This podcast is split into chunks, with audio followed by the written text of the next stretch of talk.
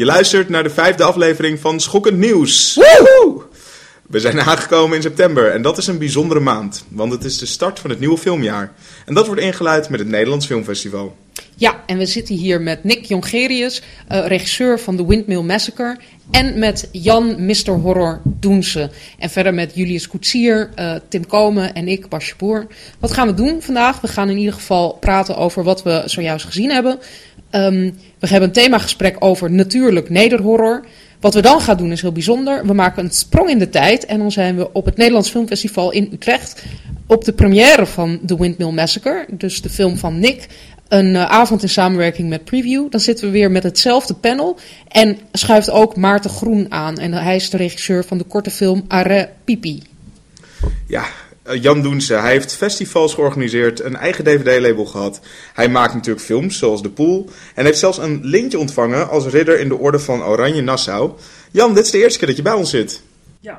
Ja, maar jullie zijn toch ook nog niet zo heel erg lang bezig? Nee, nou wel weer bijna een half jaar. Oké, okay, ja. ja. het werd eens een keer tijd. Het werd een keer tijd, ja. klopt. Um, ook aangeschoven is Julius Koetsier. Hoe was je ik zomer? Ik heb in het park gezeten en heb mensen getekend. Niets vermoedende modellen getekend. Echt? Ja, dat Heb is je- met name wat ik eh, gedaan heb. Het klinkt een beetje eng eigenlijk, of niet? Nee.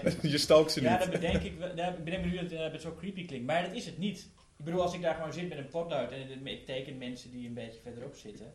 Als ze dat ontdekken, vinden ze het ook nooit erg, volgens mij. Oké. Een soort schilderende peeping tom ben jij eigenlijk. N- nou ja, ik, misschien zou je het zo ervaren kunnen. Ik heb er nooit zo over nagedacht eigenlijk. Nou, gaat eens Ik, doen ho- ik hoop dat mensen het normaal vinden. Als u door mij getekend bent en u heeft er een probleem mee, dan... eh, Stuur een mail naar podcast.schoknieuws.nl Maar dan wilde ik je ook vragen, Julius. Waar kunnen we je vinden online? eh, ik heb Twitter op Julius Koetsier en eh, Nou, en dan ben je ook heel mondig altijd, volgens mij. ja, daar ben ik best wel mondig over. Nou, volg Julius op eh, Ja, Twitter. doe dat. Ja. Ehm, Nick Jogerius, jij bent er ook. Ja, hi. Toch al stiekem aangeschoven. Ja, hi. ja, ik ben stiekem aangeschoven. Je doorbreekt onze Komt- flow. Komt niet later. Komt niet later. De regisseur van The Windmill Massacre. Eh, hoe was het eh, om die film te filmen de afgelopen tijd? Heb je daar druk mee gehad? Eh, ja, heel erg. Het, is, eh, het overvalt me eigenlijk een beetje. Ik had niet eh, verwacht dat er zoveel aandacht eh, over zal zijn. Maar het, eh, het is op eh, verschillende fronten. Dus niet alleen in Nederland, maar ook in Engeland, in Amerika, in Spanje. Nou ja, goed. eh, ja, het is heel druk. Wauw, Wel tof druk. heel tof. Ik ben de enige aan deze tafel die hem nog niet heeft gezien, maar dat gaat snel verandering in komen. Maar daarover later meer. Basje, je bent er weer. Ja, zeker. Eh, hoe was jouw eh, zomer? Ja, heel fijn. Ehm, ik heb er vorige keer ook al iets over verteld, dat ik in New York was en zo. En sindsdien heb ik helemaal niks meer uitgesproken. Dus, eh, Maar je werkt nu wel voor het Nederlands Filmfestival? nou ja, ik zit in de eh, KNF-jury. Dus dat is de kring van de Nederlandse filmjournalisten. Of filmjournalistiek, dat weet ik nooit zo. Journalisten. Journalisten, ja. daar ben ik er één van. En eh, wij reiken een aparte prijs uit. Wij gaan namelijk zeggen wat wij de beste film vinden. En eh, daarvoor moet ik alle films kijken. En dat is, eh, dat is heel leuk om te doen. Gewoon alle films van het afgelopen jaar. Alle Nederlandse films van het afgelopen jaar. En eh, op dit moment heb ik nog geen idee welke het gaat worden. Mag ik natuurlijk ook nog niks over zeggen. En die, wordt dan, die prijs wordt uitgereikt tijdens het Gouden Kalver eh, Gala. Wauw, misschien wel de Windmill Massacre. Zo Je zou weet het kunnen. Nou, ik, eh, we zullen zien. is, het, is het kort en lang of niet? Nee, nee, alleen lang. Alleen lang. Maar wel ook documentaire. Er zijn echt net zoveel documentaires als speelfilms uitgekomen. Het is echt, Nederland is zo'n documentaire land. Hm. Maar, eh, maar ik vind speelfilms eigenlijk interessanter. Hey, en ook, eh, ja, laat ons zelf eventjes eh, schaamteloos pluggen. Waar ben jij te vinden online? Basjeboer.nl natuurlijk. En op Twitter ook. Volgens mij is dat gewoon @basjeboer. Ik weet het niet. Dat, Ik denk denk, dat denk ik. Er is geen andere. En jij, waar ben jij te vinden? Oh, ja, ik noem mezelf wel de Tim Sidious. Nou, die ene bekende Oh, ja. horrorfilm. dus als je dat, eh, dat Instagram... Tim Sirius. At Tim Sidious op Instagram, En allemaal. wat wat Korte heb jij gedaan deze zomer? sensie. Oh. Ehm, oh nee, maar niet. Ik wilde nog meer ja, pluggen. ja, joh, ik, wilde, ik bleef pluggen, maar zo ga ik anderhalf uur door. Dat Ja, is helemaal ja, niet ja. verstandig. Ehm, deze zomer, ik ben naar, naar Engeland geweest op roadtrip. Oh ja, Dus dat was, eh, was heel erg tof. Daar heb ik The Bodyguard gezien, een musical. Dat is echt helemaal niet horror. Een soort horror voor sommige mensen. Voor sommige mensen wel. Het is wel een hele spannende musical. Eh, dat heb ik gedaan en eh, ik ben eh, bezig met een VR-horrorfilm. Virtual reality. Oh, cool. Dus dat ben ik een beetje aan het voorbereiden. Nou, ja, iedereen kan ons, ons overigens ook vinden op uh, podcast.schokkennieuws.nl. Dus als heb je een mailtje of een, of een vraag of een opmerking, dan hoor ik het graag. En ehm, laten we meteen doorgaan naar het rondje. Want we hebben volgens mij allemaal, allemaal dingen gezien. En Nick die schoof ook al aan wat hij wel eens heel tofs heeft gezien. Dus laten we daar dan maar gewoon mee beginnen. Nick, brand los. Ik, eh, ik heb de Train to Busan gezien. Ah, op uh, Fright Fest. eh, waar de Windmill ook draaide. Ehm, en de afsluitende film was Straight to Busan. En ehm, ja, iedereen was daar heel erg eh, enthousiast over van tevoren. En iedereen riep van ja, we moeten erheen, we moeten erheen. En ik, ik had heel eerlijk gezegd eh, helemaal niet gehoord van die film. Maar ik, ja, ik, ik weet wel dat de Koreanen, zeg maar, nu ben ik heel erg aan het generaliseren, maar dat- ik dat over het algemeen wel heel goed trek als het gaat om, om films. En eh, ja, ik heb me gewoon anderhalf uur echt kostelijk vermaakt. Ik bedoel, Hm. het, is, het is niet zo dat, je, dat er allemaal nieuwe dingen worden verteld. Ik, ik vind de zombies heel erg lijken op World War Z zombies. En eh, ehm, de, de verhaaltjes zelf zijn ook niet bijster eh, ingewikkeld, maar de manier waarop het gedaan is. En er zitten wel echt een paar karakters in die zo ongelooflijk likable zijn. Ehm, dat het, ja, ik vond het waanzinnig goed gedaan. Want- eh, Wat even als samenvatting, Turn to Busan is een film uit Korea. Is Ja. daar volgens mij een van de grootste films aller tijden. ja, klopt. Eh, en is een zombiefilm, maar daar hebben we natuurlijk al wel meer van. Wat, wat maakt deze film nou zo bijzonder? Nou ja, ik, ik denk gewoon dat hij met heel veel passie gemaakt is. En dat, en dat, eh, dat, hij, dat er wel zeg maar, echt geprobeerd is om hele goede, leuke karakters neer te zetten. Die allemaal ehm, ehm, ehm, ja, gewoon ook goede kanten en, en slechte kanten hebben. Ik bedoel, de hoofdpersoon is een vader eh, die gescheiden is van, eh, van zijn vrouw. eh, en eh, eigenlijk gedwongen wordt om zijn kindje mee te nemen op de trein naar Busan. Wat trouwens ook wel heel leuk is, dat het filmfestival, Fantastisch Filmfestival, is toch nog steeds in Busan, toch? Of niet? Ehm, moet ik even nadenken. Nick Nee. kijkt Jan aan. Busan- Ja, nee, ja. Busan Nee, je hebt Busan en en Busan. Ja, tegenwoordig, eh, hoe staat het nou ook weer? Ik ik begrijp is de ook verwarring. Daar, want tegenwoordig je had Puchon Fantastic Film Festival, Ja. Bifan, Ja? Puchon International Fantastic Film Festival. En dat heet nu Bifan. En ik dacht dat dat kwam omdat het naar Busan verhuisd was. Ja, maar, Maar dat klopt niet. nee, dat klopt Het niet. is, Oké, het is namelijk Puchon heet tegenwoordig Buchon. Oké. Dat is het. Dus het is op dezelfde plek. Maar in Busan heb je wel een soort filmfestival Rotterdam. Oké, zeg maar. oké. Maar Ja. goed, in, in in mijn gedachten... Filmfestival Een soort van. Enorm een soort van- groot publieksfilmfestival bedoel je Ja, een beetje arty-achtig. Ja, ja. Ja. Ik ben er nooit geweest, dus ik weet het niet. Maar, eh, Met zombies. Nee, Nee, geen zombies. nee, misschien eh, de kijkers. Nee, maar ehm, nee, het was... Het, dus ik wilde een hele mooie verbinding maken met dat uh, horrorfilmfestival. Maar dat gaat, die vliegen gaat dus helaas niet op. nee, nee. Maar eh, desalniettemin, eh, het, het, het is niet heel vernieuwend wat, eh, wat je ziet. Maar wat, wat je ziet is heel, eh, vond ik heel goed gemaakt. Oh ja, ik was aan het vertellen over die vader met dat, met dat kindje. Dat is helemaal niet zo'n hele eh, leuke kerel. Maar je begrijpt wel de, de, de stappen die je maakt en de ontwikkeling die je doormaakt. eh, in het verhaal, ik wil niet te veel over vertellen, maar ja, dat is heel mooi en heel ontroerend ook. Ik, ik stond echt wel met tranen in mijn ogen, maar ik ben ook vader. Dus dat helpt ook niet. Al, alle films waar een kind in zit en wat er iets gebeurt met een kind, dan lig ik te grienen en dan, dan hou ik het niet droog. Ja, nee, dat, hoort, ja dat hoort echt serieus bij, eh, bij het hebben van kinderen. Ja. Leuk. Nou, Toffe film. ja, Dus, oké, Zeker. allemaal gaan zien. Train to Busan. Volgens mij heb je ook een debuutfilm eh, gezien, Jan. Heb ik een debuutfilm gezien? Ja, een iemands debuutfilm. Je Eh. rondje. Je zei nog, ik heb een eh, hele interessante horrorfilm gezien. Nou, interessant. Eh, Li- Lights Out. Lights Out. Niet interessant. Ja, ja, ik, ik dacht ook een bruggetje te maken, maar de bruggetjes die slaan allemaal de ja plank het mis deze. zijn, zijn feature debuut van die Oh, regisseur. is het diezelfde regisseur van de korte film? Dat Ja, heb ik ook niet eens gecheckt. Ja, Ja, ja. sorry. Nee, het, het is dezelfde regisseur. film vond ik wel goed. Ja, die vond ik ook wel goed. En, eh, De lange film? Ja, die vond ik ook, eh, ja, nou ja, ik, nou, ik, ik, ehm, ik heb nog wel andere dingen gezien, maar ik dacht, ik ga deze film even noemen, omdat ik het eh, eigenlijk, nou, ik vond hem niet totaal geslaagd. Eigenlijk twee derde vond ik goed en aan het eind gaat het toch een beetje mis. Maar ik vond wel, ont- vooral die eerste twee actes vond ik eh, erg sterk. En ehm, ja, niks bijzonders, eh, heel conventioneel eigenlijk. Maar ik dacht, eh, daar kunnen wij toch nog iets van leren in Nederland. Beetje psychologie van de koude grond helpt dan wel om het iets meer te maken dan een soort platte vrijdag de 13e-achtige film. Waar je alleen maar domme tieners of domme mensen zet waarvan je denkt, slacht ze maar af. Ja. Want dan gebeurt er tenminste wat. Hm. Dus ik denk van nou, bij, bij horrorfilms eh, een klein beetje psychologie, en het hoeft echt niet grensverleggend te zijn, helpt gewoon enorm. Zeker. En, eh, Net als bij The Babadook of bij Under the Zeker. Shadow. Dat Ja, zijn Ja, de Babadook vind ik helemaal een bedoel, daar gaat de psychologie veel verder, vind ik. Ik bedoel, eh, Ja. het is niet te vergelijken met, met... Ik heb Lights Out niet gezien, maar Training to Busan is daar niet mee te vergelijken. Ik, bedoel, ik vind, ik vind de Babadook is gewoon een genre, tenminste gewoon een drama. Waar, waar, waar een soort spoken element in zit. Maar Ja, ik vind de Babadook wel een meesterwerk. Maar Ja. goed, het ging even om wat hebben we recentelijk gezien. En Ja. ik heb de Blair Witch nog niet gezien.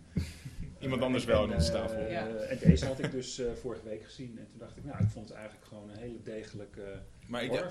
Ja, ik vond het, wat ik wel fijn vond, het, voor mij heb ik dit zelfs de vorige aflevering gezegd, is dat het een, een, een film is die eh, even ervoor kiest om gewoon heel eng te zijn. En niet een heel bijzonder origineel verhaal, maar Nee. het is gewoon vooral lekker spannend. Hey, Julius, jij hebt wel de Blair Witch Ja, gezien. dat, eh, Jan had het net al een beetje gespoild dat eh, de Blair Witch ter sprake zou komen. Nee hoor, helemaal niet. Ik, zei, ik heb hem niet gezien. Nee. Dat is ja, echt- maar dat weet je. Je weet dat we het over de Blair Witch gaan hebben. Ja, nee. Eh, ja, de nieuwe. Ja, het is een soort luxe versie van de, van de eerste uit 1999. Ehm, en ik, ik lees in heel veel eh, recensies ook de vergelijking en de observatie dat hij niet zo goed is. Waarvan ik denk, van, ja, maar natuurlijk, de eerste Blair Witch Project was echt een, een, eh, een seminal moment, zeg maar. Ja, fenomeen. Een fenomeen, dat was ook echt found footage. De, de pedantere luisteraar zal opmerken dat eh, het niet de eerste found footage film is, want het is Cannibal Holocaust. Maar dat is niet echt een found footage film zoals Blair Witch dat was. Het, ziet er ook, het is niet in die stijl en het, wordt er, het is ook slecht geacteerd en zo. En dan had je nog Last Broadcast, wat ook een, een found Ja. footage ding was, die, die tegelijk met Blair Witch gemaakt is. Maar dat is ook eigenlijk een traditionele documentaire. Dus Blair Witch was echt, de, de Blair Witch Project uit 1999 was echt de eerste film die ehm, dat format zo gebruikte. En dat, dat En ook de marketing, toch? en, en de Ja. marketing via het internet. Dus dat ga je niet meer herhalen. En, en zelfs de, de latere films, de Paranormal Activity en, en Cloverfield en al die andere opvolgers, zijn ook allemaal wat traditioneler en wat, wat ook stilistisch traditioneler, maar ook eh, eh, narratief, meer een, meer een plot met drie akten gewoon. Heeft niet die, die durf en die rauwheid van eh, Blair Witch Project.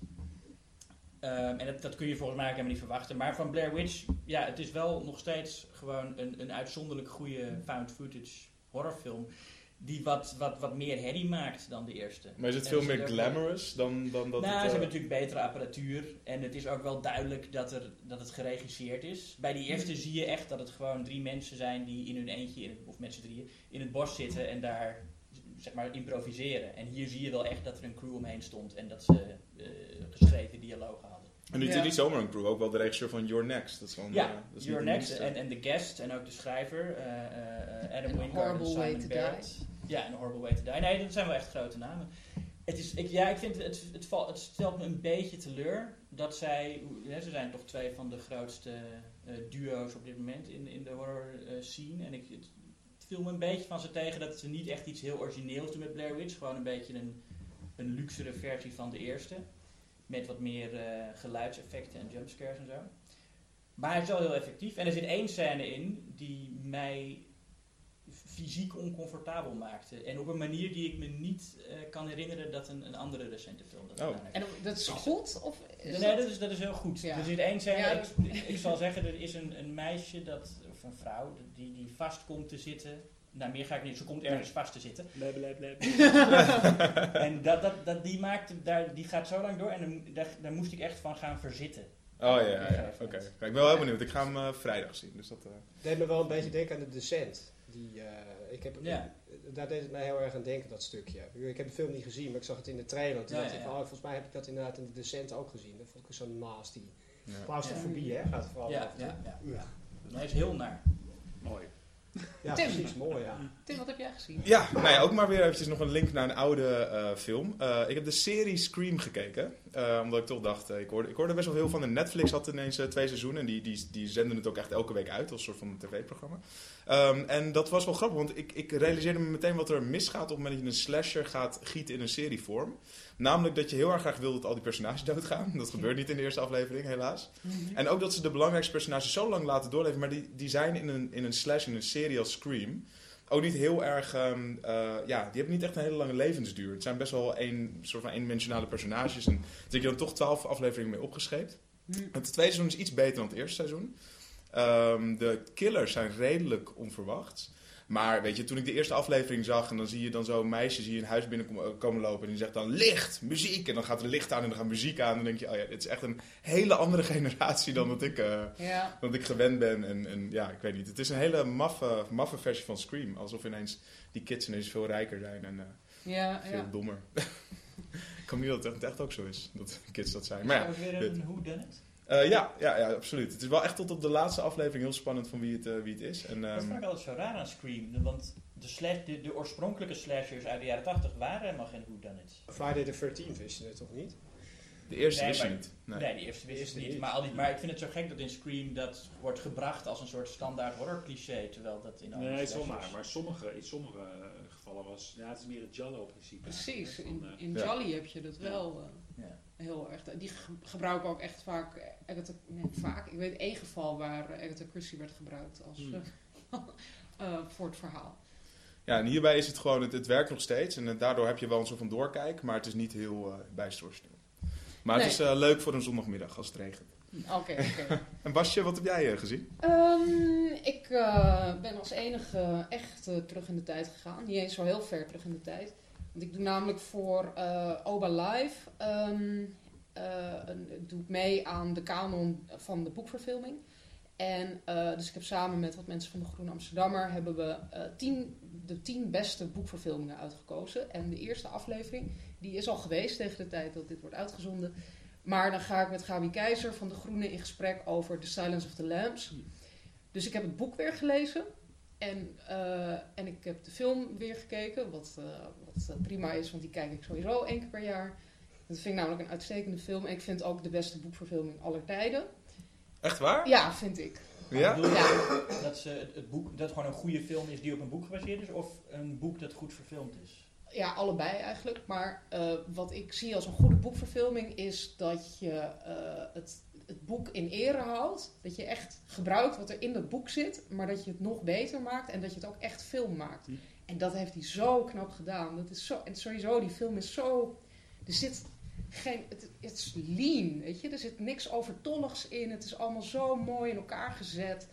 Ehm, ook hoe het dus, want nu heb ik echt het boek en daarna de film, eh nou ja, eerst het boek gelezen, toen de film gekeken. En dan zie je ook precies wat, die, wat er is gebeurd in dat script. Dat sommige dingen zijn net even wat strakker gemaakt of, eh, of samengepakt. Of dan in het boek vindt, ze, eh, vindt Clarice eh, Polaroid foto's ergens bij het ene slachtoffer en in de film bij het andere slachtoffer. En dan kan je heel goed nagaan van, oh ja, dat wilden ze erin houden, want het is een heel spannend moment, maar dat, dat paste niet. Dat, dat zie je heel mooi. Het is gewoon heel elegant gedaan allemaal. En verder, het is gewoon, het camerawerk is, is prachtig en heel erg doeltreffend. Acteerwerk is supergoed natuurlijk. Maar de, nou, de, de beeldtaal van die film, The Silence of the Lambs, dat, daar staat die film echt bekend om. Ik weet nog dat ik les kreeg op de filmacademie. Oh ja. Over dat, eh, dat de camera steeds Ja. meer op de as gaat zitten, om even een hele, heel erg filmterm te gebruiken. En dan, dan op een gegeven moment kijkt eh, Hannibal Lecter gewoon letterlijk in de camera. Ja. Dat is natuurlijk wel een hele mooie manier om zo'n boek te verfilmen. Dus het klopt, ook als film is hij ook heel erg goed. Ja, Dat ja. En- Maar er zit ook zoveel, zoals de openingsscène in het boek, dat is gewoon dat zij aan het, aan het eh, eh, trainen is eh, bij de FBI of bij de, hoe noem je dat? Bij eh, die opleiding. Ehm, en dat is, dat is gewoon een, een scène, ja, je moet eh, een sfeer schetsen. Maar dat is gewoon totaal dramatisch eh, toegepast in de film. Met die muziek erachter. En dan zie je haar zo zwoegen op dat terrein. En dat, dat, dat klopt gewoon helemaal. Maar dat stond al in het boek. Dat heeft Hmm. Thomas Harris heeft dat al erin geschreven. En, en Dem en zijn scenario schrijver, die hebben dat gewoon er, eruit gehaald. En dat, dat vind ik zo knap. Nou, ik, ik- wat ik zo mooi vond is dat eerste, dat je, dus je hebt het inderdaad wat je nu net zegt, en dan vervolgens heb je dat shot dat zij in de lift staat, tussen al die grote kerels. Ja, Ik bedoel, dat is in één beeld, Ja. vang je dan, maar dat, hoef je niks meer uit te leggen. Dat zit in die hele film, in één beeld. En zij als vrouw in die mannenwereld, dat wordt allemaal heel impliciet gebracht, Ja. maar wel eh, eh, komt echt over. En, en haar relatie met die, met die baas van haar, met Jack Crawford, komt helemaal tot zijn recht. Het is gewoon, het is heel gelaagd en toch is het gewoon een hele puntige film van eh, 90 minuten volgens Vind je het nou een horrorfilm of een thriller? Een thriller. Ja? Psycholo- psychologische Hmm. thriller, zou je dat kunnen zeggen? Ja, waarom niet? Ja, Nee, want ja. ik- Ik vind het meer een horrorfilm. Ik val bij mij wel. Ja, ik ook. Voor mij is Silence of the Lambs uiteindelijk toch een horrorfilm, omdat Jonathan Demme eigenlijk gewoon allerlei beeldtaal en, en, en van, van de horrorfilm, van de Dat- gothic horrorfilm Ja, dat heeft hij ook echt erin geschreven met Mhm. die, dat, die politieagent die dan zo hangt, weet je, zo ja, theatraal. dat soort dingen. Maar ook dat hij die, weet je wel, als zij voor het eerst eh, de kelder ingaat om Hannibal Lecter te ontmoeten, dan daalt ze echt af in de krochten van de hel of zo, weet je wel. Ja. Het is echt allemaal donker en duister en baksteen en Ja. zo. Terwijl bij Manhunter is het allemaal beton en strak en... Ook een toffe film trouwens. Zeker. Wel heel ik. Ja, ja, ik vind het een heel interessante discussie eigenlijk altijd. Maar ik denk, voor mij is het eigenlijk een horrorfilm omdat er dus eh, een paar dingen gebeuren die gewoon zo volstrekt onmogelijk zijn. Zoals Hannibal Lecter die even in twee tellen, tenminste dat, zo ervaar ik dat, een, eh, een, eh, een bewaker vilt, weet je wel. En Ja, ik denk van, nou, dat, dat gaat ver, dat kan Nee, niet. Dus nee. dat is horror. ja. Leuk om een keertje te doen, een boekverfilming van horrorfilms. We moeten Ja. e- echt een keer een podcast maken over Stephen King. Dat lijkt me te gek. Gewoon Ja. heel specifiek. En we gaan luisteren naar de column van Hedwig Blast from the Past. That's our guy. Wait, is he blind? Messed up to rob a blind guy, isn't it? Just because he's blind don't mean he's insane, bro.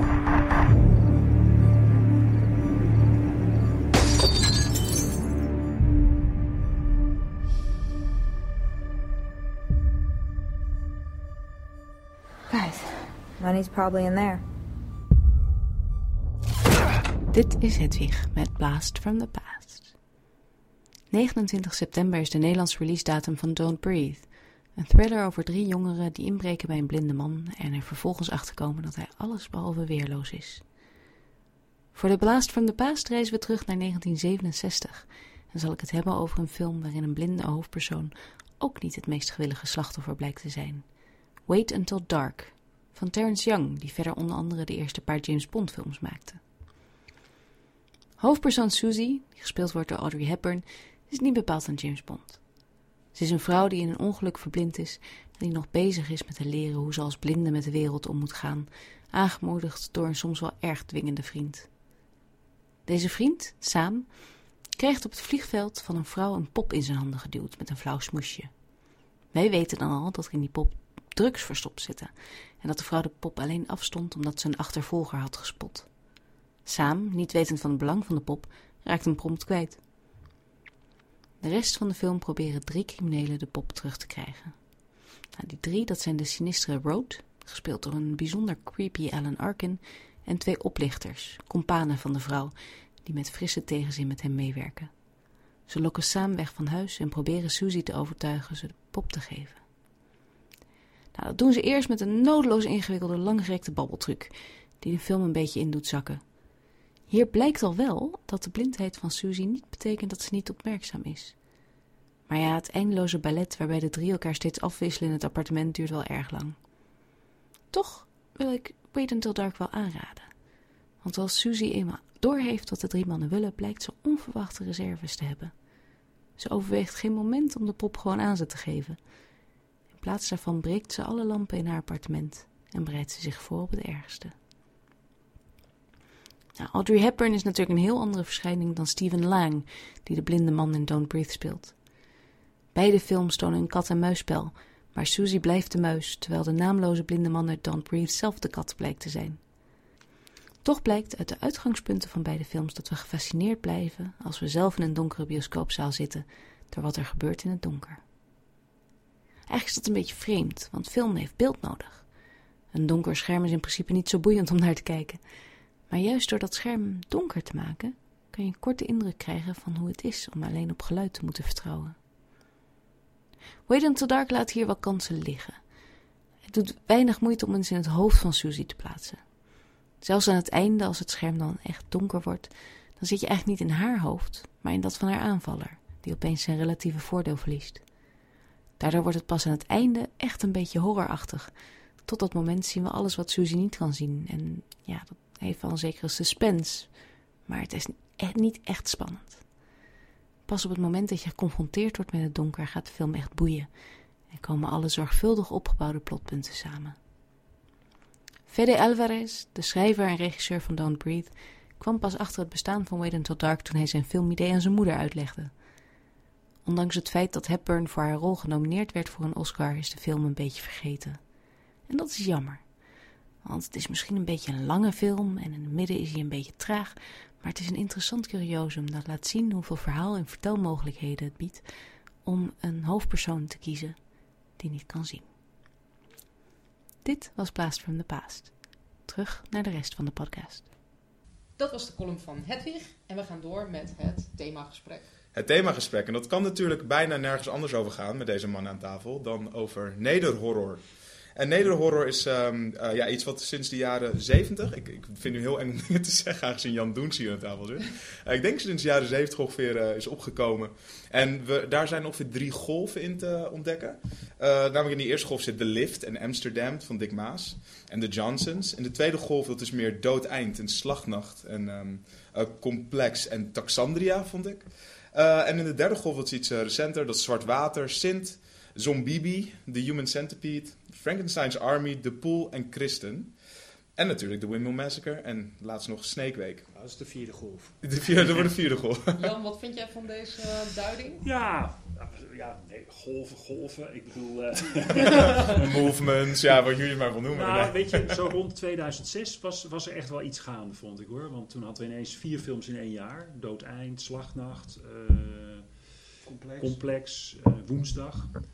En eh, Taxandria noemde je, van Mark Wijstra neem ik Ja. aan. Hè? Dat is ook al rond die tijd inderdaad. Valt die echt onder horror, vind jij? Mm, nou, het is een soort van spookverhaal eigenlijk wel. Ja. Ja, ja. Ehm, Maar toen was, kwam Maar- ook bijvoorbeeld uh, Doodeind en Slagnacht. Dat Ja. waren dan echt twee nee, dat was, dat was, toen dacht ik echt van, oké, now it's happening, finally. Ehm, Ja. En toen? En toen? En toen dacht ik, eh, we moeten iets doen. En Ja. eh, nou, toen duurde het nog tot 2010 voordat we House of Nether Horror hadden bedacht. En toen duurde het nog tot 2013 voordat we de pool hadden gemaakt. En nu zitten we alweer in de derde golf. Precies. Maar waar ligt dat dan aan? Of eh, gewoon tijdgebrek? Of is Waar, waar ligt wat aan? Nou, dat het dan nog even duurt voordat het echt eh, Nou ja, bedoel je, bedoel je bij mij of in het algemeen? bij jou bedoel ik. Ja, bij mij, ehm, bij mij heeft het gewoon te maken met het feit dat het allemaal zo krankzinnig ingewikkeld is. Daar kan Nick over meepraten. En ehm, ja, wij, wij- kijk, ik, ehm, even heel kort, ik ben natuurlijk, ja, ik ben altijd een soort horrorpromotor geweest. Ik, ik ben begonnen als journalist. Ik ben ook KNF-lid geweest. Mhm. Eh, ik schreef altijd veel over. Hm? Nee, niks. Sorry. Ik schreef altijd veel over horror. Eh, toen ben ik festivals gaan organiseren. Omdat ik dacht, eh, ja, iemand moet het doen. En daaruit is ook weer voortgekomen dat ik dacht van... eh, oké, ik wil ook wel films maken. En eh, nou, een beetje produceren. Een beetje halfslachtig en zo. Omdat het festival organiseren erg veel tijd in eh, beslag nam. Toen ik gestopt was met het festival, dacht ik echt... wat is nu de volgende stap? Laat ik eens gaan praten met mensen die ik ken in de horrorbusiness in Nederland en horen wat hun verhalen zijn. En dat was allemaal frustratie. Er is geen producent in Nederland die, die horrorfilms wil produceren. Dat was eigenlijk wat ik hoorde. Toen dacht ik, ja, ik snap het. Dus misschien moet ik het gewoon gaan doen. Toen heb ik Herman de Slachter erbij gehaald. Die kende ik nog van eh, Fighting Fish van een paar jaar eerder, zijn martial arts film. En wij hadden bedacht, eh, wij gaan samen een bedrijfje beginnen. Herman zit in Rotterdam. Rotterdam Filmfonds had je toen nog. Makkelijk eh, geld eigenlijk. Dat is een prettig fonds. En ik in Amsterdam, Filmfonds. En nou, zo gezegd, zo gedaan. We waren niet begonnen of het Rotterdams Filmfonds werd om zeep gebracht. Maar we zijn toch doorgegaan. Ja, en toen werd het eigenlijk toch wel weer een vrij lange lijnsweg, moet ik zeggen. Want we hadden vrij snel hadden we een deal met het Filmfonds, met Ate de Jong, die toen intendant was, dat we vier films mochten ontwikkelen. Een sleet van vier. En hij zei wel meteen, ik heb geld voor die scenario's, maar niet voor de realisering. Dus dan ben je weer op je zelf, op je, eh, op je eigen inventiviteit aangewezen. Mhm. Nou, toen die scenario's er waren, toen zijn we dus weer naar het filmfonds gegaan. Zeiden we, geef ons nou gewoon 1 miljoen. En dan gaan wij vier films maken. Ja. Nee, zo werkt het hier niet. Eén voor één. Dus toen mochten we er eentje uitkiezen. Dat werd de pool. Ja, god, en eer je dan aan de volgende toe bent, eh, ben je zo weer drie jaar verder. Dat is eigenlijk gewoon wat er gebeurd is. Tussendoor hebben we nog een Ierse co-productie gedaan. Dat we dachten, nu gaan we even geld verdienen. Makkelijk geld verdienen. Mhm. Nou, forget it. Een nachtmerrie van de eerste orde. Daar zijn we ook gewoon anderhalf jaar mee zoet geweest. Maar ho- hoezo? Wat was er dan zo nog weer een jaar? Nou, dat was dus Cherry Tree van Ja. de makers van eh, Wakewood. Dus wij dachten te gek. Ja. Eh, interessant scenario ook. Maar daar ging van alles nog wat mis. En dat, daar kwamen we eigenlijk iets te laat achter. En wat, wat was jullie co-productie aandeel? Hebben ze hier ook gedraaid? Of, Nee, eh, nee, wij zijn vrij laat ingestapt. Zij, hadden eigenlijk een zij zouden eigenlijk met Zweden gaan co-produceren. Met dezelfde partner die ook Wakewood had geco-produceerd. En dat ging ineens mis. Hm. Toen eh, de, de, de Zweedse film, het Zweedse Filmfonds ging niet mee of zo. En toen hadden ze zoiets van, kunnen jullie ons misschien helpen? En wij dachten, nou, leuke uitdaging, we gaan het proberen. Het Filmfonds wilde wel instappen. Tax shelter heb je. Heb je Eh, uiteindelijk wel, maar ook gewoon soft money. Dus eh, het is een minoritair co-productie. Dus we hebben Het wordt nu heel erg... Het wordt nu heel eh, technisch. zo. ja, dit gaat over Soft money is uh, filmfondsgeld. Ja, Subsidiegeld. ja. Dus we hebben een beetje subsidie, 70.000 hebben we gekregen, dus ook niet heel erg veel.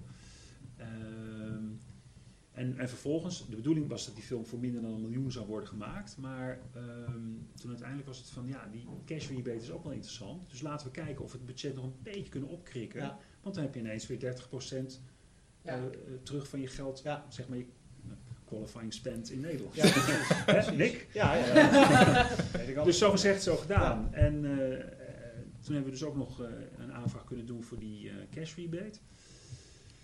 Maar goed, ik moet hier niet te veel de vuile, vuile was buiten hangen. Maar er was gewoon een probleem in Ierland. En dat was dat eh, die regisseur eh, niet af had geleverd, niet het soort materiaal had afgeleverd waar, waar iedereen op gehoopt had. Dus ze hadden enorme problemen in de montage. Waardoor ons postproductietraject in Nederland vertraging opliep. En wel zodanig dat op het moment dat zowel we hadden een deal met eh Fillmore voor beeldafwerking en met Peter Vlamman voor geluids sounddesign.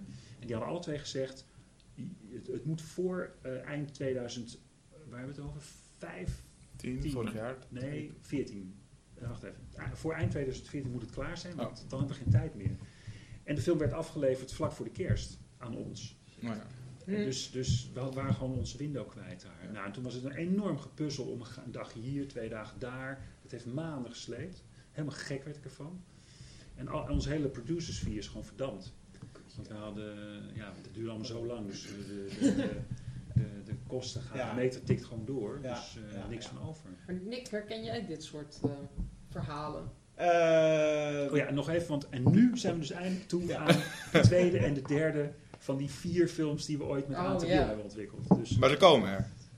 nou, de eerste is Oh. net af, afgewezen, dus dat gaat lekker. Dat weet ik goed. Ja. Ja, maar die van Chris die gaat er ook over, toch? Dat is, die hoort daar niet bij. Oh, die wordt er niet bij. Oké. Nick, heb dat jij, eruit knippen? hoe, eh, hoe heb jij dit ervaren, dit hele... Nou ja, kijk, eh, eh, eh, eh, drie van, eh, van die films, van die golven waar jij het over he- hebt, die, die, ja, die hebben wij gemaakt. En eh Dood Eind is, ja, is gewoon eigenlijk een, een, een soort heel naïeve eh, start geweest. Jij was daar producer? Ja, ik heb die eh, film eh, zeg maar bedacht en eh, zeg maar het concept bedacht, het globale verhaallijn bedacht. En Erwin heeft het scenario geschreven. eh, en eh, vervolgens eh, heb ik het geproduceerd en, en hij heeft het geregisseerd. En ik heb de film vervolgens ook nog samen met hem gemonteerd. En dat was gewoon, ja, weet je wel, we kwamen net van de filmacademie en Erwin had dat script geschreven en we, gingen een teaser trailer draaien.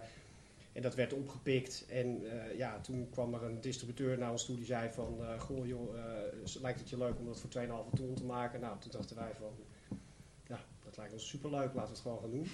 En, eh, en niet wetende wat er dan vervolgens allemaal voor eh, eh, ellende op je afkomt. Maar het grote voordeel was is dat we zeg maar niet afhankelijk waren van, zoals wat Jan nu vertelt, van, van andere partijen. Het was gewoon heel lean en mean.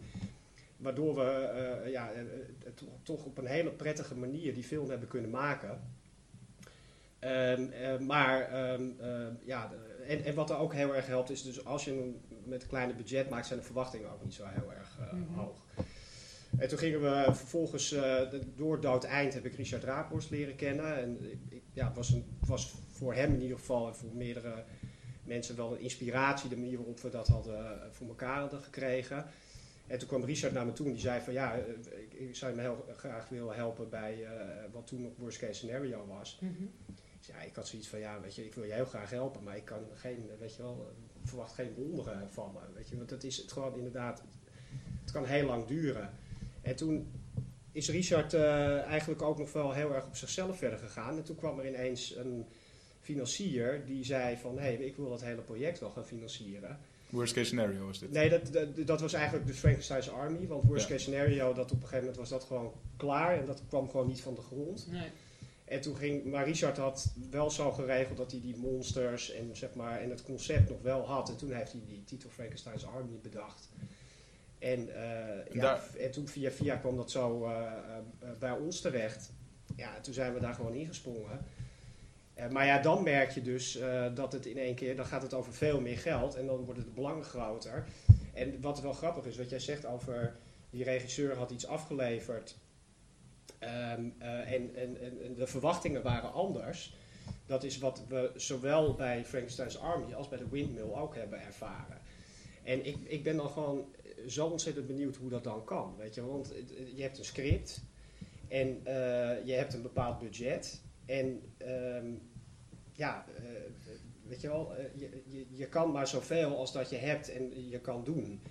En dan merk je dan toch dat, dat, er, dat, de- dat de filmindustrie best wel een overspannen industrie is. En dat er eigenlijk niet zo, dat, dat men, de verwachtingen er altijd wel een stuk hoger zijn dan wat je uiteindelijk oplevert. Plus, wat ook met horror heel erg is, als je een offline edit aan iemand toont, er zit er geen grading op, er zit er geen eh, sound design op, er zit er helemaal niks op. Mhm. Wat wel zeg maar 60%, misschien wel 65% van je filmbeleving is. We hebben het net over Silence of the Lambs, maar de basis is drama daar. Ja. En, maar in, in, de, in de Windmill Massacre is de basis dat je een Miller hebt die, die helemaal nog tot leven moet komen in de Ja. sounddesign. Ja. En mensen dan roepen van ja, ja, ja, maar eh, weet je wel, is het, eh, is het wel slasher genoeg? Is het wel dit genoeg? En eh, ja, hebben allemaal dingen waar je, ja, waar je gewoon helemaal niks mee kan, maar waar je wel mee moet dealen. Mhm.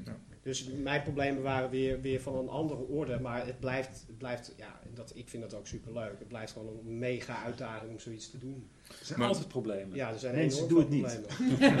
maar ja, ja, maar dat Ga is liever een boek schrijven. Maar op het moment maar dat je het hebt over, over, over genrefilms in Nederland, dan, dan zie je eigenlijk dat alleen kinderfilms en romantische comedies doen het heel erg goed. En, Hmm. Maar Nederlandstalige horrorfilms, nou, kijk naar De Pool of kijk naar Dood Eind, dat zijn natuurlijk geen klappers geworden in de bioscoop. Heeft het film je ons mijn misschien... Maserati niet het- gezien? eh, Ja. Heeft het film ons misschien eh, het vertrouwen verloren in horror? Eh, Nee, er is nooit Nederland geweest. feeling Kom, mee, is- toch? Nee, ja, kijk. maar- maar- mag- Weet je mag- wat het is? Ja, doe jij die. Dan heb ik Nee, maar te het is, het is vol- volgens mij heel simpel. Eh, de markt is gewoon te klein hier in Nederland. En, en, en, eh, en, eh, en, eh, en, en wat heel erg niet helpt, is dat de DVD-markt hier gewoon niks meer is. Ja. En dit- deze films moeten het wel hebben van, zeg maar, uiteindelijk om het geld een beetje terug te verdienen, van een goede DVD, gezonde DVD-markt.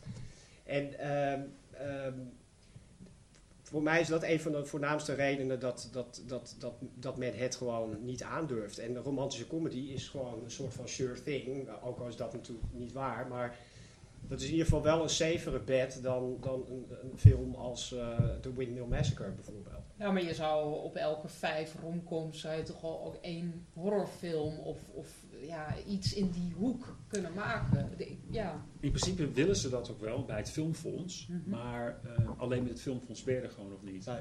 En eh, nou, omroepen, publieke omroepen, commerciële omroepen, Doen het vergeet niet. Ja, het. vergeet het maar. Eh, DVD-markt is dood. VOD brengt niks op Nee. nog. Nee.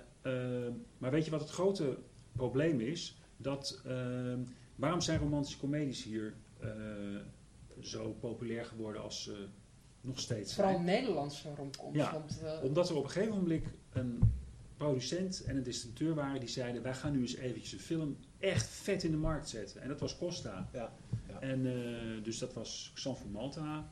En ik weet niet wie die film heeft uitgebracht. Joop van den Ende heeft er toch ook heel erg in gefinancierd, toch? Nou, het gaat erom dat er gewoon een soort joint effort is geweest Precies. om dat eens even in de markt Ja. te zetten. Ja, maar dat en eh, ik gewoon zeggen, hé, hey, wacht even, wij kunnen dit ook. En Ja. gewoon vette marketing Ja. power er tegenaan Ja, te gooien. En als, als er een distributeur zou zijn die zegt van nou, dat gaan we doen met horror, Ja. dan kan het ook. Want eh, ik bedoel, eh, de, weet ik veel, eh, ja, Lights Out en eh, Conjuring 2 en eh, weet ik veel wat. Ouija, Ouija. Dat loopt allemaal behoorlijk goed hoor. Ja. En dat komt omdat eh, UPI daar gewoon eh, enorm eh, geld tegenaan smijt. Maar je hebt dan wel, denk ik, iets nodig om eh, goed te kunnen marketen. En bij Costa, kijk, het had niet zo heel veel om het lijf, maar je had wel die soort gouden combinatie van het strand en die soapsterretjes. En weet je, er was toch, er waren elementen die je heel goed kon promoten. En ik denk, als je een horrorfilm hebt waarbij je, waarbij je ook zoiets hebt. Nou, dat- Snake Week. Snake Week heeft natuurlijk eigenlijk al die elementen dan ook. Het ja, zou maar soort dat is een ander genre. Dus bij- een horrorfilm heb je andere dingen nodig. Ja, Snake Week is wel een soort I Know What You Did Last Summer natuurlijk. Ja, maar dan nee, Ik, ja. zo, ja, sorry. Dat sloeg Ik heb niet- toch behoorlijk mis, hoe moet ik zeggen. Nee, maar bij een horrorfilm heb je denk ik een soort vet gegeven nodig, een slim script en eh, iets wat je en ja, en gewoon een. eh, Ja, maar weet je wat het is? Nederlanders zijn ook heel erg bewust van hun eigen taal.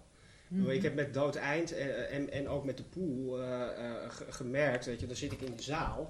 En dan eh, werd er bijvoorbeeld in Amerika, werd er eh, tijdens de vertoning van Dood Eind, werd er heel goed gereageerd op bepaalde, eh, eh, weet je wel, one-liners. Mhm. En eh, die gewoon ook leuk zijn. Gewoon goede one-liners. En dan in Nederland, dan, dan gaan Ja. mensen, weet je wel, het is een soort schaamte voor je eigen taal. Ja. En een Ja. soort schaamte voor, ja, ik, dit kan niet cool zijn, want zo doen we het niet in Nederland. Die, die, ja, die ja, gewoon heel moeilijk is. Ja. Ik moet toch even een de- kleine anekdote vertellen over de pool. Toen ik die ging zien bij Pathé de Munt.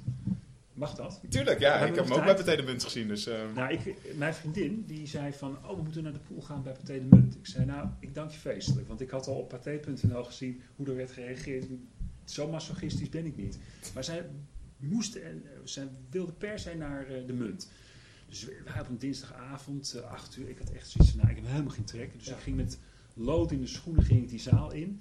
Nou, het zat eigenlijk best wel aardig vol, moet ik zeggen. En binnen vijf minuten voelde ik gewoon van, hé, hey, wacht even, het gaat goed. Dat is goede, goede sfeer. Dus, ja, de mensen reageerden op de juiste manier op dingen. En toen was de film afgelopen en toen hoorde ik zo ergens achter me. En toen liepen zo'n stel mannen eh, weg. Van nou, kutfilm, weet je wel.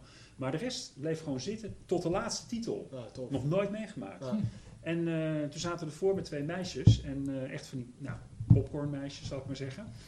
ik bedoel dat niet oneerbiedig, maar echt typisch. Pathé de Munt volk. Ja. En ik vroeg van, mag ik wat vragen? Eh, wat vonden jullie van die film? Te gek. Nou, waarom dan? Nou, toen gingen ze allemaal dingen zeggen waarvan ik dacht, ja, dat zijn redenen om Precies. dit een leuke film te vinden. Dus Ja. we houden ontzettend van horror, maar het is altijd zo plat. En hier was, Ja, de personages waren oké en Ja. zo. Ja. En toen zei een van die meisjes, ik vond hem beter dan Paranormal Activity. Dacht ik, die quote had ik moeten hebben voordat de film uitkwam. Maar het was zo'n leuke ervaring, want toen Ja. dacht ik, nou, eh, blijkbaar werkt het dus wel. Ja. En, en ik weet niet hoe groot dat publiek is, maar het was gewoon typisch Pathé de Munt publiek, wat het ontzettend leuk vond.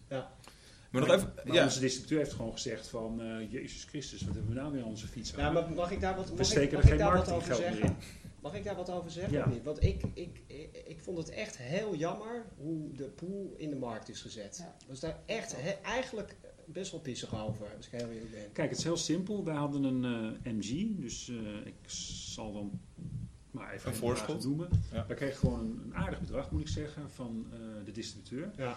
Nou, toen eh, kregen zij de eerste versie te zien. En wij hadden zoiets van, nou, het is best wel aardig, eh, aardig benieuwd hoe zij het over Ja. En toen was het, eh, we hebben een probleem, deze film is niet uit te brengen. Oh, Nou, dat is wel eventjes een probleem, dat, dat was Maar schrikken. jullie hebben gewoon aan het script gehouden. Ja, ja wij dachten precies. we hebben- en het werkte niet. En ze hadden gelijk. Dus toen heeft onze editor, nou, die, heeft, die zei, laat mij even mijn gang gaan. En die heeft een week zitten knutselen en die heeft er iets heel anders van gemaakt. En dat vond ik erg knap. Ehm, ik zal de details even voor me houden, misschien komt het later nog. Maar hij heeft zo'n briljante truc uitgehaald. In ieder geval, toen gingen we weer naar die distributeur. Nou, je kunt maar één keer een eerste indruk maken. Maar in dit geval blijkbaar ook een tweede keer. Want ze waren helemaal van, Jesus Ja. Christ, wat hebben we nou weer, weet je wel. Ja. Nou, ze vonden hem hartstikke goed. Maar ze, vonden, ze wisten nog steeds van, ja, dit wordt toch een hard sell. Dus zij hebben gewoon hun marketingbudget, we hadden geloof ik 150.000 euro P&A. Dat zijn dus de, de kosten voor de uitbreng. Ja, dat is best, best oké. Dat is heel oké. Ja. En toen zeiden ze, ja, het wordt toch een ander bedrag. Het wordt 75.000. Ja. Hm, Dat is de helft. Ja. ja. En ehm, nou, het is uiteindelijk nog minder geworden. Ja. En niet zo'n beetje minder ook. En maar als je kijkt naar de poster, weet je wel, wat gewoon eigenlijk best wel gewoon een traditionele slasher poster is, als je eh, naar kijkt. Weet je, je ver- de verwachtingen zijn er gewoon anders. Mhm. En da- en- en Dat is wat ik gewoon, maar waar wij bij de Windmill ook mee te maken hebben hoor, met, met onze sales agent die ook onze Engelse distributeur is. Ja, ik zag de poster en ik, ik, ik dacht echt van, eh, wij, wij praten gewoon niet dezelfde taal. En welke poster was dat? Dat, dat is die poster die ik ook naar jou heb gestuurd, weet je, met die, eh, met die man, Ja, met, ja. die- met, gewoon met eh, onze de Miller, gewoon voor in beeld en met die zeis en met dat bloed en met die, Mhm. al die toestanden. En ik, ik, ik, ik, ik heb hem, ik heb hem ook bedacht, dus hij klopt ook. Maar het is gewoon een hele andere film, vind ik. En, eh, en, en, en, en ik- normaal gesproken wil ik me er niet zoveel mee bemoeien, maar ik, ik was gewoon, ik, ja, ik had echt zoiets van, jongens, hebben jullie nou echt, hebben jullie nou echt gewoon niet begrepen? Hm. En eh, daar heb ik het later met ze over. En dan zeggen ze van, ja, nee, maar we wilden per se dat de film The Windmill Massacre bleef heten, want dat was ook een van mijn problemen. De concept teaser die ik drie jaar geleden had gedraaid, heette The Windmill Massacre en was gewoon een, grapje. Weet je, eh, maar een uit de hand gelopen grapje. Nee, maar serieus. En daar, op basis daarvan hebben we die film kunnen maken. En toen we het script gingen ontwikkelen, ben ik heel erg gaan zoeken naar van wat vind ik nou tof en weet je, wat zijn mijn eh, eh, inspiraties en wat zou ik nou eigenlijk willen vertellen. En in combinatie met, met Chris' ideeën is er, is er gekomen wat er is gekomen. Wat veel meer neigt naar een soort van twisted Agatha Christie verhaal. Tenminste, Mhm. dat hebben we er wel geprobeerd in te stoppen. En eh, nou, gewoon eigenlijk een beetje een soort van eh gruwelsprookje moest het worden wat mij betreft. En, en dat hebben we in het script gezet en dan vervolgens, ja, dan, dan, dan denk je van nou, oké, en we hadden de film een andere titel gegeven, namelijk The Wind of the Damned. En ja, te gek. En, maar in die end, dan zijn ze gewoon zo bang dat, dat ze een heel, wat eh, de concept teasers 2 miljoen keer bekeken. eh, dat ze gewoon die mensen missen. Dan zeggen ze van ja, nee, maar we willen dus die titel aanhouden. Mhm. En, eh, en de DVD moet gewoon in your face zijn, want hij komt gewoon in de supermarkt te liggen en hij komt daar te liggen en je moet het gewoon zien en, oh sorry, en het moet gewoon helemaal kloppen. Ja. En ik denk, goh. Nou ja, ik, maar hoe, hoe vond jij dan bijvoorbeeld dat de pool in de markt had moeten worden gezet? Want jij zegt nu standaard slasher. nou ja, kijk, de, de, de, de, de, het titeldesign van de film is door Richard gedaan, toch? Eh, ja. Eh, ik, dat vond ik veel meer in lijn van de film. En, en ja, volgens mij had het, als je gewoon meer die kant was opgegaan, ja, was het in ieder geval trouwer aan de film geweest. En ik- dan heb je gewoon in ieder geval niet dat je mensen het gevoel geeft, ik ga nu dit zien, Mhm. en vervolgens iets heel anders voorgeschoteld krijgt. Ja. Wat, wat ik ja, jammer vind, want het is namelijk gewoon een goede film. Nou, weet je, kijk, eh, ik kan alleen maar zeggen, we hebben alle fouten gemaakt die je maar kunt maken. En nog een paar meer ook. Eh, o- overal, weet je Ja. wel. En ik denk ook van, als je geen geld hebt, wat wij ook niet hadden, dan is tijd eigenlijk je enige kapitaal. Ja, ja, dus ja. hadden ons, ons gewoon niet gek moeten laten maken. Kijk, die distributeur zat erin met geld, Ja. maar ook weer niet een wereldbedrag. Nee. Dus als wij hadden gezegd, jongens, nog een halfjaartje langer, dan was het ook wel goed Ja. geweest. En dan heb je ook wel weer het risico dat mensen gaan denken, het duurt wel erg lang. Is er misschien een probleem, maar what the fuck. Ja, precies. Als het dan uiteindelijk gewoon een, een goede film blijkt te zijn, Ja. is er niks aan de hand. We hadden gewoon echt meer tijd moeten nemen. Ja. We hadden ook even, even het moeten laten liggen. En wij zijn gewoon, ook met die poster, dat moest gewoon heel snel. En eh, dat bedrijf wat die poster heeft gemaakt, of dat die artwork, dat artwork heeft ontwikkeld, uit, kwam uit Engeland. En die hebben het echt heel goed gedaan. Want wij hebben allemaal input gegeven en ze kwamen met allerlei verschillende versies. En ik dacht, ja, ze hebben al die ideeën gewoon serieus uitgevoerd. En dit is eigenlijk ook gewoon eh, een van de ideeën die we hebben gegeven. Ja. Dus ja, klopt. Ik, ik ga jullie even een gewetensvraag stellen. Want ehm, als ik zo kijk, want ik heb natuurlijk de pool gezien, ik heb ook Dood Eind gezien. Ehm, en als ik kijk naar wat voor films er uit Nederland of uit andere landen komen, die niet uit Amerika komen, maar wel succesvol zijn, zijn het vaak hele harde films. Als je kijkt naar de Franse, de Franse wave, namelijk Inside, Switchblade, eh, Swi- Switchblade Romance. Maar dacht jij dat die succesvol waren? nou, maar wacht even. eh, want we hebben natuurlijk ook nog in Nederland de Human Centipede gehad. En het zijn misschien geen succesvolle films, maar het zijn wel films die nu natuurlijk na een hele lange tijd nog steeds heel vaak worden bekeken. Dus in hun eigen, op hun eigen manier succesvol vol zijn. Denk, Mm. Jullie dat je als land, om jezelf te onderscheiden, misschien een hardere film had moeten maken? Had de pool bijvoorbeeld harder moeten zijn? Of Dood Eind destijds? En dan bedoel ik mij explicieter, bloederiger. Gewoon echt over de rand. Iets wat Amerika niet zo durft te maken. Nee, ik, ik, denk, ik denk, kijk, wat Human Centipede gewoon heel goed heeft gedaan, en een film als Let the Right One In, eh, is gewoon iets unieks. Weet je wel, een concept eh, flippen zo op zo'n manier dat niemand anders er nog zo naar heeft gekeken. Ik denk dat het, dat het hem daarin zit. Ik bedoel, ik, ik, ik, hou van Dood Eind, maar het is gewoon, het, is een, een film die te veel baseert op, ik vind ik, op te veel ideeën. Het is, weet je wel, het is een beetje The Ring, het is een beetje The Grudge, het is een beetje dit en dat. En ja, dat, dat dat is ook wat ik net bedoelde met als je denkt van oké, we gaan horror in Nederland nu echt keihard marketen. Dan moet je ook denk ik zo'n soort concept hebben waarvan mensen denken, oh, hoe hebben ze dat verfilmd? Nee, maar- wat hebben ze daarmee gedaan? Kijk, voor de dood eind eh, is gewoon, wat, wat daar gewoon is misgegaan, is we, we hebben die film keihard gemarket. Want we hadden TMF achter ons. En die waren helemaal lyrisch over die film. En Mhm. TMF was toen de tijd gewoon nog echt een, die had gewoon echt een groot aandeel. We hebben promotie gedaan, we hebben enorm veel teasertjes gedaan. Alleen wat had onze distributeur bedacht? De film moet voor 16 jaar en ouder zijn, want dat is cool. Mhm. Maar wat er gebeurde is dat er mensen zijn, eh, heel veel mensen zijn geweigerd bij de deur. Ja, Omdat ze waren, eh, eh, de, de, de TMF-doelgroep is 13, 14 jaar die Ja. kijkt. Ja, die, die wilden wel naar de film, maar die kwamen er niet in. Nee, nee. Ja, en dan denk ik, ja, weet je, dus dan, dan het was nog steeds geen wereldklapper geworden, maar, Nee, dat zijn, ja. maar dat zijn wel dingen waar, waar we mee moeten dealen. En ik, bedoel, ik wil absoluut niet de pool bashen, want we leren er alleen maar van. Ik bedoel, ik, ik maak dezelfde fouten, we zitten allemaal hetzelfde schuitje.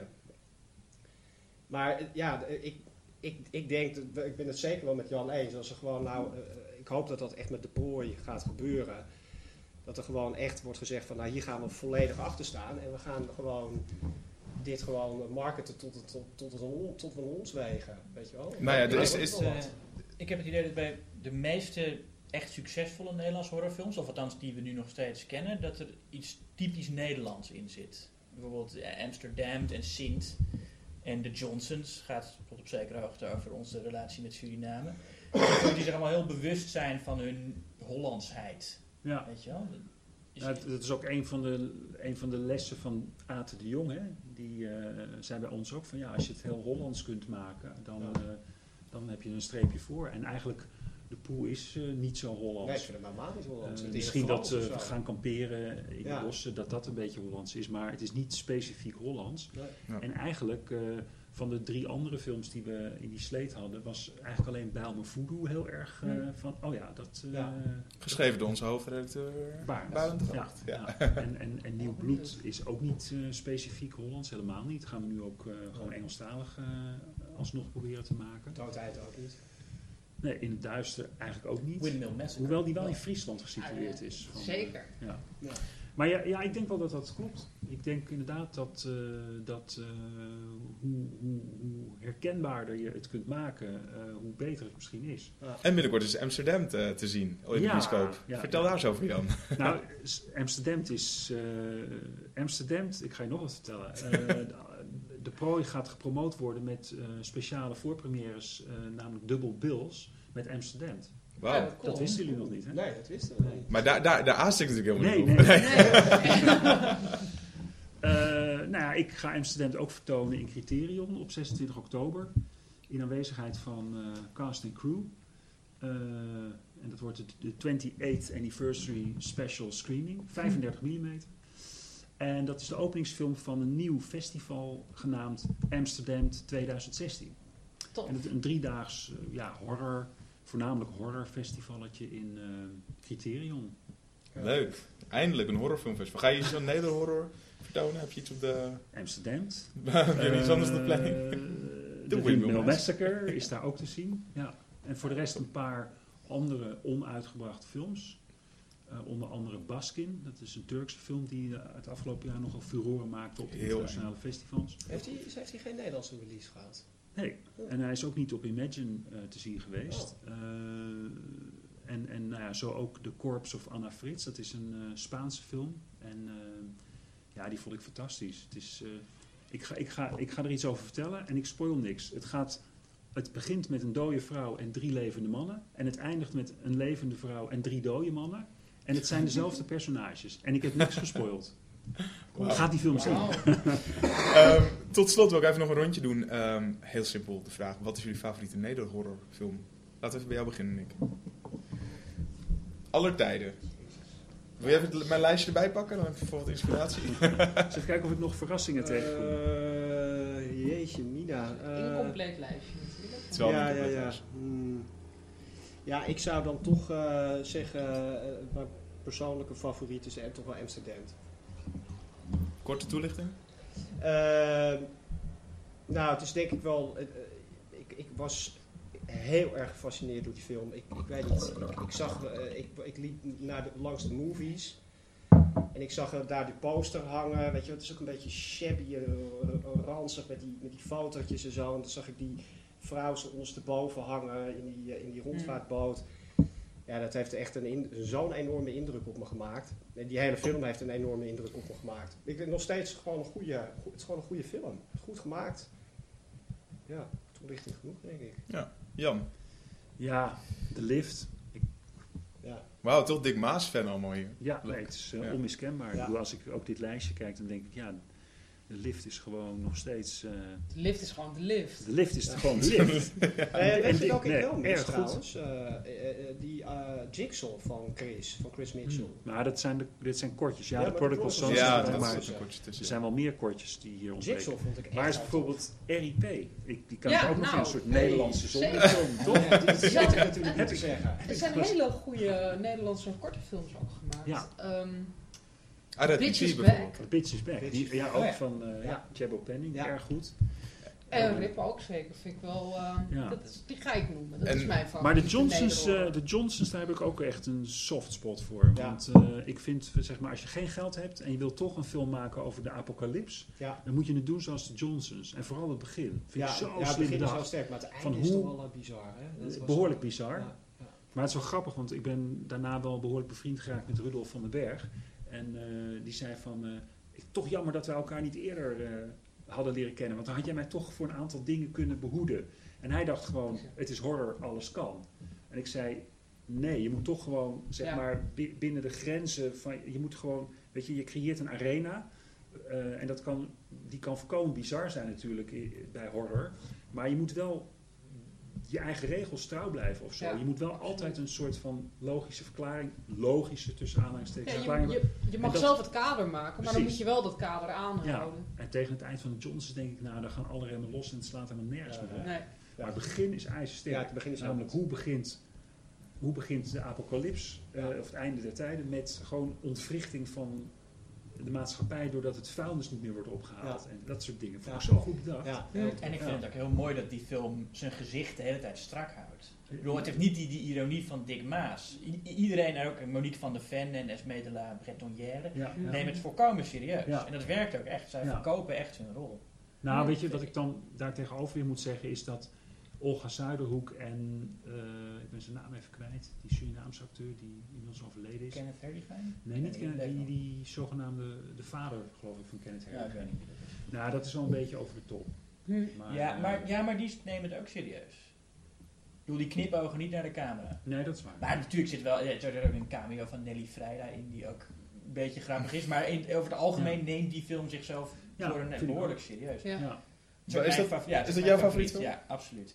Er zit ook een, een droomscène in die heel goed is, Ja. vind ik. Want meestal zijn droomscènes in horrorfilms heel flauw, omdat je niet verwacht dat het een droom is. Maar deze is heel eerlijk. Je Ja. ziet in het begin zie je eh, het meisje slapen en dan is het heel duidelijk, dit is een droom. Ja. En toch werkt die. Ik vind het ook een hele creepy scène, die uh, droom. Ja, dan zie je met die dat enge eh, jongetje met die mondharp, geloof ik. hè? Ja, precies. Ja. Ja, Eng en heel eng en inderdaad volkomen geschift, maar toch. En, het, en het beste wat Leon de Winter ooit geschreven heeft, maar dat is niet zo moeilijk. Maar, nou sorry. Ehm, ja, dus, nee, dat is absoluut mijn favoriet. En ik, ik heb ook nog een ding, die pop, die Xanga Dix aan het einde, die heb ik, eh, een keer, ben ik een keer tegengekomen. Die, die, ik heb op een, op, op een eh, kindertheaterschool gezeten waar die pop eh, als prop was, Oh. omdat Esme de la Bretonnière die, die daar ook eh, aan geschonken heeft. Ah. En die pop is gemaakt door Floris Schuller. De Dat nog legendarische Nederlandse special effects man. eh, van, eh, ja, eh, Burp. We hebben allemaal... Ja, allemaal- Burp. Tim, wat is jouw favoriet? ja, ik, ga voor, ik heb een hele andere keuze. Maar dat is, ik, ik wil, durf bijna niet zeggen, maar ik vond Slagnacht dus ontzettend leuk. En die heb ik ook echt meerdere ke- keren gezien. En ik vond het een hele fijne slasher. En ik vond het origineel dat het van personage naar personage gaat. Die demon die in hun zit. En ook in de bioscoop gezien tijdens het Nederlands Filmfestival. En altijd me bijgebleven. Maar ik, heb ook, eh, ik vond Christen overigens ook erg goed. eh, afgelopen jaar. Dus iedereen die die nog niet heeft gezien van Mark Wijstra. Echt een aanrader. Nee. Ehm Basje. Nou, ik zei het al, Rip. Ik ben heel erg eh, Oh. aan het slijmen vandaag. Ik Basje moet zeggen dat ik nog niet Ik ga je heel- boek kopen, Basje. Ja, nou, dankjewel Jan. Ehm, dit was eh, het themagesprek, toch Tim? Ja, Ehm, al die nederhorrorfilms, ik, ik heb geen idee waar je die allemaal terug moet gaan zien. Ehm The Windmill Massacre die gaat nog draaien. En eh, de films die we noemden eh, eerder, eh, die we allemaal net gezien hebben, die draaien allemaal nog, behalve The Silence of the Lambs. Tim, het woord is aan jou. Nou we gaan nu naar de, naar de column van Erik van het Holt. En daarna zijn we terug met deze heren, alleen dan in Utrecht tijdens de NFF. En ook Maarten Groen, de regisseur van Red PP, een short, die ik ook erg goed vond overigens, die schuift ook aan. Dan gaan we het he- echt hebben over de Moon Massacre, over de film. En dat is dan ook meteen een vooruitblik.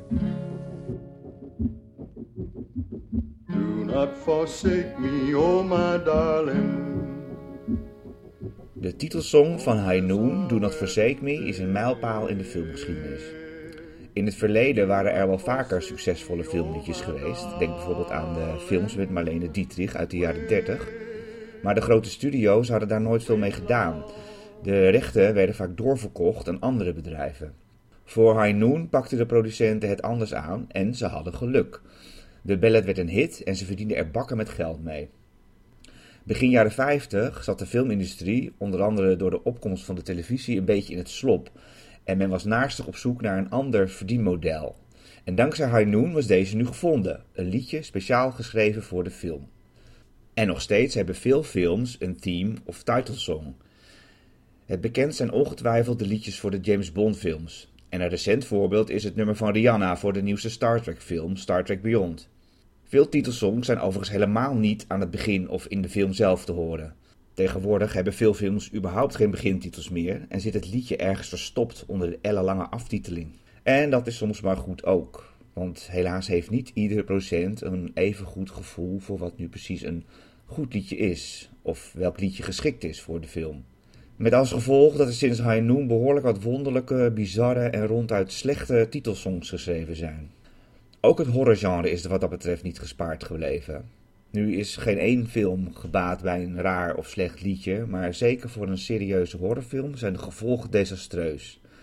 Het maakt iets dat eng zou moeten zijn onbedoeld lachwekkend. Een prachtig voorbeeld is Ben van Michael Jackson. Het werd geschreven voor de gelijknamige horror-thriller over een achtjarig jongetje dat bevriend raakt met de rat Ben, de leider van een meute moordzuchtige soortgenoten. Het stroperige liedje is in deze context een beetje creepy en doet vermoeden dat er meer gaande is tussen jongen en rat dan vriendschap.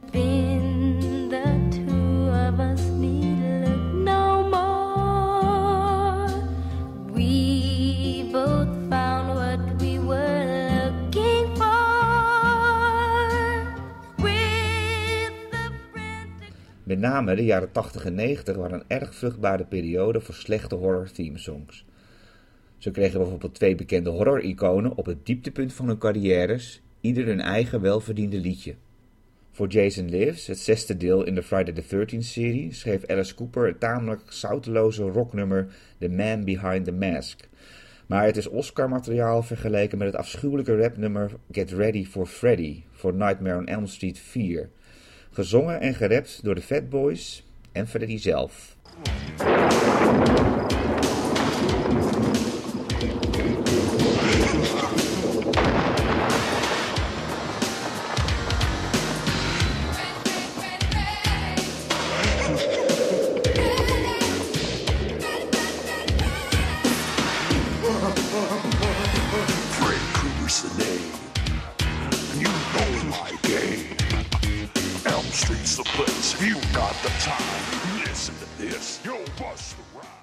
Ook Nederland deed een duit in het zakje met de Johnsons. De Britse muzikant Patrick Seymour schreef voor de film een zeer effectieve soundtrack, maar schoffelde eigenhandig alle opgebouwde spanning tijdens de aftiteling weer onderuit met zijn rare themesong voor de boosaardige entiteit Xangadix.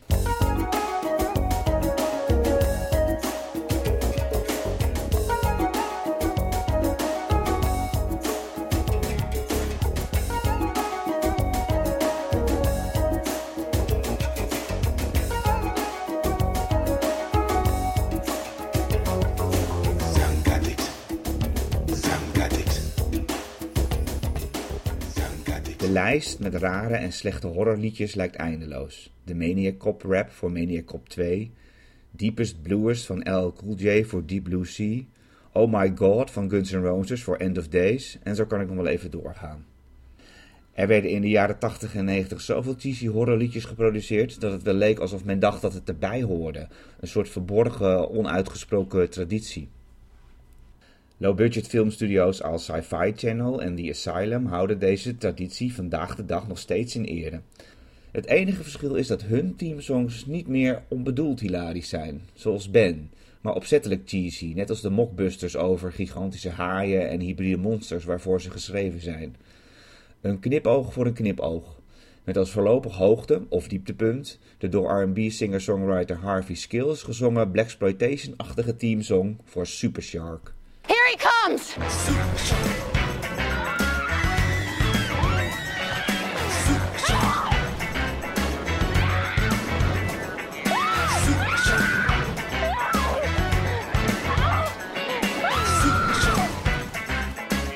It ate the queen of the beach.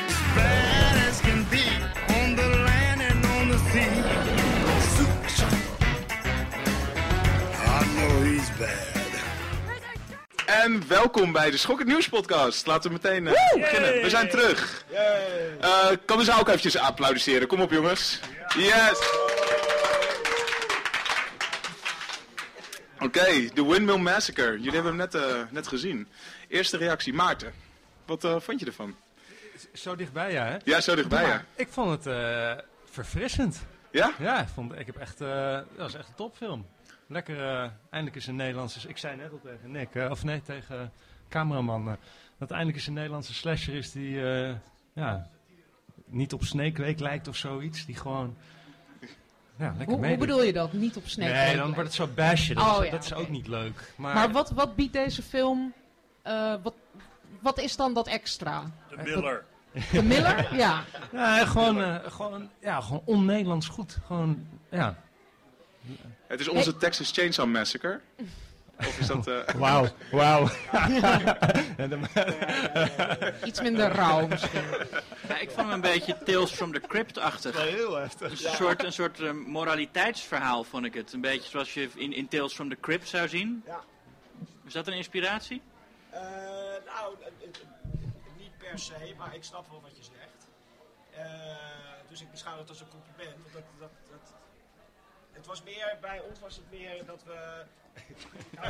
De microfoon luidt in eigen leven. Dat, we- dat we zeg maar oude hammer horror films, eh, Ja. de, de, de, de Vault of Horror-achtige verhalen.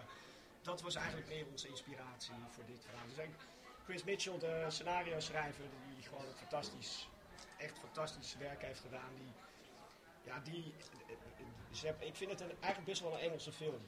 Als ik eh, heel eerlijk ben, als je kijkt naar hoe de personages eh, zich eh, bewegen in het verhaal en hoe ze, hoe ze doen en hoe ze overkomen. Dat is niet alleen in de casting, maar dat zit hem ook in het schrijven, vind ik. Hoe ze reageren, er zit een bepaalde tongue-in-cheek humor in, vind ik, in het script. Maar en hoe kwam je eigenlijk tot die cast? Het is een hele interessante cast van figuren. Ja. Eh, nou, wij hebben in een vrij vroeg stadium hebben wij een hele goede casting director kunnen vinden, genaamd Daniel Hubbard. En zijn vader heeft Lord of the Rings gecast en hij heeft zelf eh, alle Bourne eh, films gedaan, de Jason Bourne films. En eh, hij eh, had het script gelezen en hij zei ik vind het te gek en ik, vind, ik wil heel graag meer horror doen. En eh, door hem hebben we hele goede acteurs kunnen benaderen. Ja. En ehm, ehm, eh, als we hem niet hadden, dan hadden we Noah Taylor ook niet gehad. Weet je wel, door zijn credibility hebben we bepaalde acteurs kunnen benaderen die we anders nooit hadden kunnen benaderen. Ja. Hey, en Maarten, eh, jouw film eh, ging vooraf aan de Windmill Massacre, Arab Pipi. Hoe was dat om die eh, met zo'n heel publiek erbij te zien? Of heb je dat... eh, Nou, hij is stiekem al wel een paar keer met publiek vertoond. Ja. Dus het was niet echt een première. Maar het is altijd een genot om sowieso je film weer terug te zien op groot scherm. Want je ziet hem de hele tijd eh, eigenlijk alleen maar in je Vimeo-venster als je hem laat zien aan mensen. Het is gewoon wel heel lekker om het weer even op groot scherm te zien. En het is altijd heel erg voldoenend als eh, mensen schrikken. Ja. En het is, als je zo'n film maakt, ja, je bent er zo bij en je ziet alles zo. En het is elke keer zo bedenken, oh, hoe ga ik het maximale eruit halen? Hoe gaan mensen echt schrikken? Gaan ze wel schrikken? Word je ook heel onzeker van.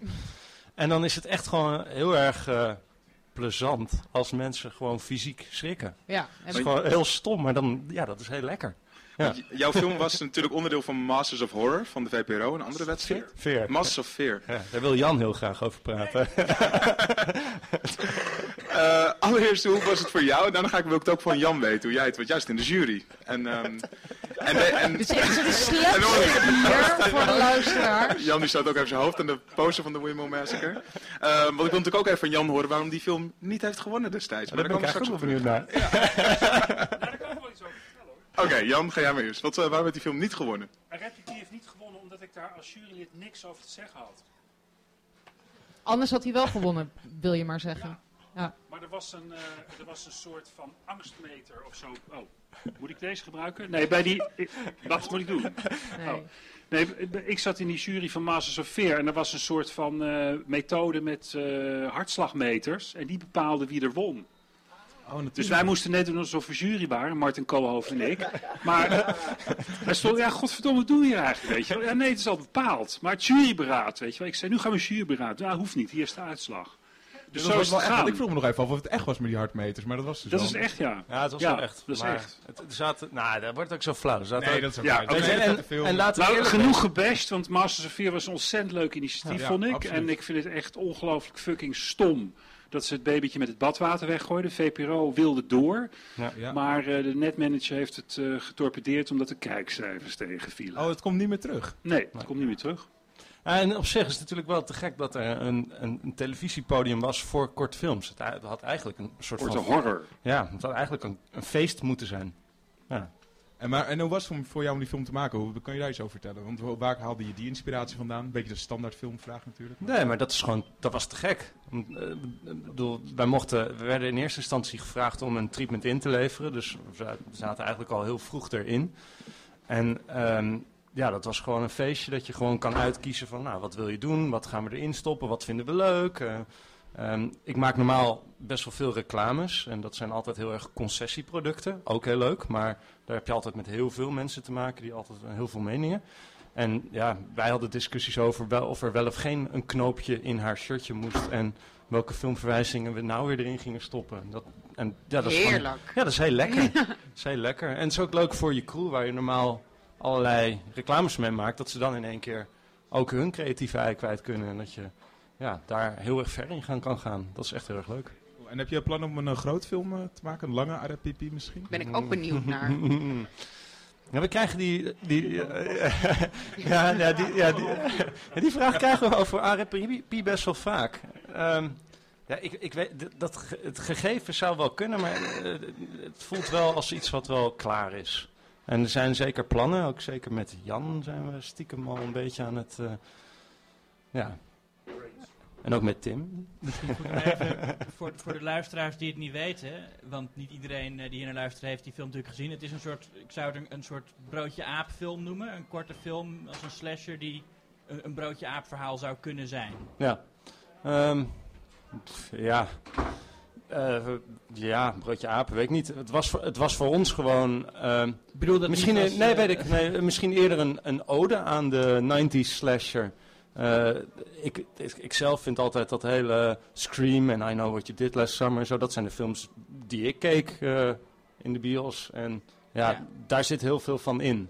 En daar hebben we eigenlijk ook best wel dichtbij willen blijven, voor zover dat kan, voor zo'n budgetje en zo'n korte productietijd en zo'n beperking, want hij mocht maar zes minuten zijn. En dus je speelfilm wordt een Nederlandse Scream misschien wel. Mm, ja, nou, ja. Of toch niet? Ik zeg graag de Nederlandse Ice White Shot. Oké, oké. Nederlandse Maarten Groen. ja, nee, ja, het, kan de hele tijd allerlei verwijzingen en dingen. Het is, allemaal, maar het is, gewoon, eh, het is gewoon te gek om daar al mee bezig te zijn en eh, ja, dat lekker laten ontwikkelen. En, eh, ja. Ja. Maar wel in Nederland, wel gebaseerd in Nederland. Ja. En, en ik vind ook, dat is ook wel leuk aan de Windmill Massacre. Ik vind ook dat hele folklore gegeven en dat is wel waanzinnig interessant. En daar hebben we ook genoeg van in Nederland. Er zijn Ja. genoeg eh, geflipte verhalen en molenaars die nog, eh, Ja. nog wel een verhaaltje verdienen, een filmverhaal. Nick, ga jij jouw volgende film ook weer zo'n Nederlands eh, aspect eh, geven? Ehm, nou, het project waar ik nu mee bezig ben, eh, dat heeft eigenlijk helemaal niks met Nederland te maken. Dat wordt ehm, meer een soort van science fiction thriller. Oh ja, dat beetje, zei je al eerder. In de, in de trant van They Live. Eh, maar ik heb wel eens een keer gespeeld met het idee van, nou, misschien moet, moet het een soort drieluik worden. We hebben nu de Windmill gehad. En dan wil ik eigenlijk heel graag iets met de Mosselman doen, met Zeeland. En met een soort Mhm. van heel oud mosselschip wat alleen met een springvloed naar een bepaald dorpje komt en mensen de koppen eh, eh, afhakt en meeneemt of zo, zoiets. Ja. En alleen dan zoek ik nog naar die derde en toen dacht ik, nou misschien moet het een kaasboer worden of zo. Oh. Alleen maar, ik weet nog niet precies wat. Maar op zo'n manier een soort drieluik maken lijkt mij best wel grappig Het, eigenlijk. eh, het, het grachtengedrocht. Mag zeg je zo jij? hebben. Het grachtengedrocht mag je zo hebben. Ja, die hadden we al. Amsterdam, toch? Ja, oké. Zijn, zijn er misschien vragen in, de, in het publiek? Heeft iemand een vraag? Jullie hebben net allemaal de Wimble Massacre gezien, toch? En ook RPP? Misschien een andere vraag daarover? Er wordt, er wordt geknikt. mogen- we komen straks wel bij jullie terug, dat kan ook. Maar steek een hand op als jullie een vraag Mensen hebben. kijken heel sceptisch, vind Ja. je niet? Ja. Een beetje eng ook. Nee, ze hebben allemaal een vraag kunnen stellen in de zaal. Oh, is dat zo? Het mag ook een oude vraag zijn. Nou oké, ik hou die op. Ik heb mijn vraag niet kunnen stellen, Nick. Jan, ga maar. Wat is jouw favoriete horrorfilm? Ja, dit is een grapje waarbij... Nou, ik, ik, snappen. ik denk, eh, ik, dat is denk ik, ja, het is heel moeilijk om er één te kiezen. Maar eigenlijk een beetje geïnspireerd door Maartens film, zou ik dan toch willen zeggen Switchblade Romance. Want ik Oh, vind, heel eerlijk gezegd, dat jouw film heel erg veel van Switchblade qua sfeer. Ik vind dat zo'n te gekke film. En dat vond ik ook heel erg goed in, die sfeer heel erg lekker in jouw film. Dat is echt heel tof. En wat gaat er nu met The Windmill Massacre gebeuren? Want heb je, heb je daar... eh, hoe, ja, hoe, hoe gaat die film nu? Ga je hem naar buitenland sturen? Is hij al aangekocht? Hij is, eh, ja, we zijn eh, eigenlijk sinds Cannes heel druk bezig om de film te verkopen. Of eigenlijk onze sales agent doet dat, in eh, Engelse sales agent. En de film is nu in ieder geval al verkocht aan Amerika. Daar gaat hij vanaf eind oktober draaien in bioscopen eh, en gelijk op video on demand. Die doen dat gewoon gelijk in één keer. Kleine naamswijziging? meen je? Eh, ja, The Windmill gaat hij daar heten, waar ik heel erg blij om ben. Want ik, ik, ik sta persoonlijk niet echt meer achter The Windmill Maar hou je- qua titel. Hou je de tagline? Want die is te gek. De tagline is hetzelfde, alles hetzelfde, poster This is isn't hetzelfde. hell, this is Holland. Ja, nee, Ja, toch? priceless, ja, Nou, eens. precies. Wie heeft, die, wie heeft die bedacht? Hoe zijn jullie erop gekomen? Eh, en het staat gewoon, het zit in de film. Ja. Eh, dus, eh, en daar reageerde tijdens de testscreenings iedereen zo goed op, Ja. dat ik dacht van ja... En onze sales agent kwam zelf met een nogal flauwe titel, The Miller is Coming. Dat dacht ik van ja, wat, wat, waar, waar gaat hij heen, weet je wel? Wat gaat hij doen? Komt hij? Gaat hij heen? En toen dacht ik van nou, volgens mij moeten we dat veranderen in This isn't Hell, This is Holland. En ja, dat, daar wordt echt heel goed op gereageerd, Ja. dus why not?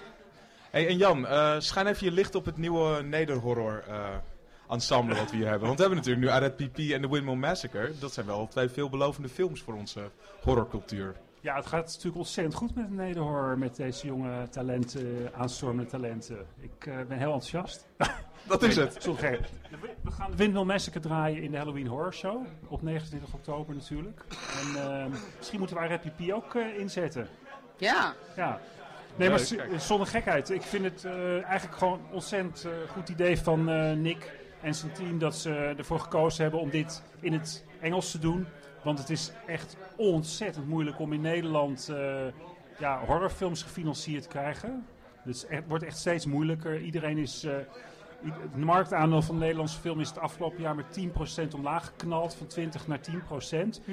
Al die distributeurs en producenten zitten met samengeknepen billen van wat, wat, wat kunnen we nog maken naar romantische comedies en kinderfilms. Dat is het wel zo'n beetje. Het is echt hopeloos. Dus ik denk van ja, de enige manier om nog een beetje je ei kwijt te kunnen als horrorfilmmaker is eh, meteen de internationale markt opzoeken. Het is niet anders. Maar dan wel lekker. Het, ik bedoel, ik denk dat ondanks het feit dat het Engelstalig is, dat de Windmill Massacre toch een heel eh, ja, Hollandse sfeer heeft. Eh, hij slaat goed aan bij de eh, bij internationale pers, hebben we gezien. En ehm, ja, eh, dat is dus wat betreft Nick. En wat betreft Maarten, nou ja, wij zijn inderdaad in gesprek. Onder andere over één project, nou eigenlijk twee projecten. We gaan een korte film maken, eh, Salvatore. Hopen we dit najaar nog te draaien. Niet echt horror, maar wel horrific, denk ik. En tamelijk bloederig. En we hebben ook inderdaad, er is een idee waar, waar ik mee aankwam, waar Maarten erg enthousiast over is. En dat heeft ook iets te maken met een Hollandse traditie, waar ik even niet meer over vertel. Maar ik ben ontzettend enthousiast over Maartens enthousiasme. Want het is echt ook een project Carnaval? dat, eh, Ik, ik, ik ga Nee. gokken. Ik ga. Sinterklaas? Die Ik ga het nog hè? even Ja. niet doen. Maar, eh, Maar leuk, ja. een horror-injectie dus. Eh, nou, Ja, dat ook een- Hollands. Echt, eh, nou, niet echt. Ja, ja dit, is, dit is in Holland. Maar laat ik zo zeggen, het is een traditie die ook in andere landen bestaat. Maar wij kennen hem uit Holland. Oké. Enfin, zeg ik niet. En, want ehm, ook al pakken we dan even Snake Week erbij. Dat zijn allemaal slashers die we dus nu de laatste tijd uitkomen vanuit Nederland. Is dat een, eh, dan een trend die we inzetten? Ja, ik weet niet. Ja, Blijkbaar. Misschien. Ja, ik, weet je, ik denk dat dingen gewoon ook heel stom toeval zijn. Ik bedoel, als je kijkt naar toen eh, wij met Dood Eind begonnen. Toen in één keer, eh, weet je ook, was Slagnachter. En dat kwam eigenlijk allemaal een soort van dezelfde tijd uit. Dus ik, ik denk dat het echt een soort van tijdsgeest is waar, we, de- waar je dan in zit en dan in die flow meegaat. En dat is, eh, ja, heel soort gek toeval. Oké, duidelijk.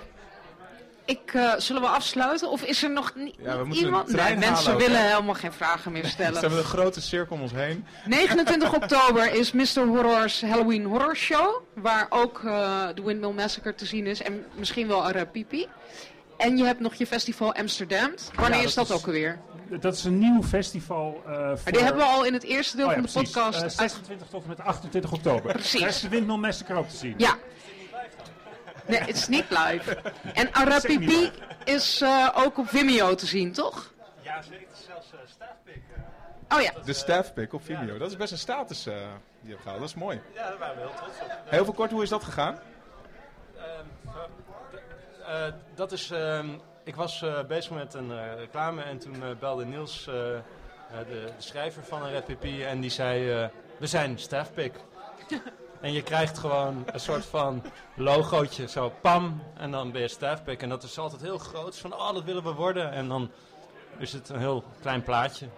Maar veel meer het is heel kijkers. interessant, want je krijgt echt in één keer, wap, er wordt Ja. in één keer... eh, heel veel bekeken. En ook al het andere werk wat je ook doet, wordt in één keer ook heel erg bekeken. Ah, te eh, gek.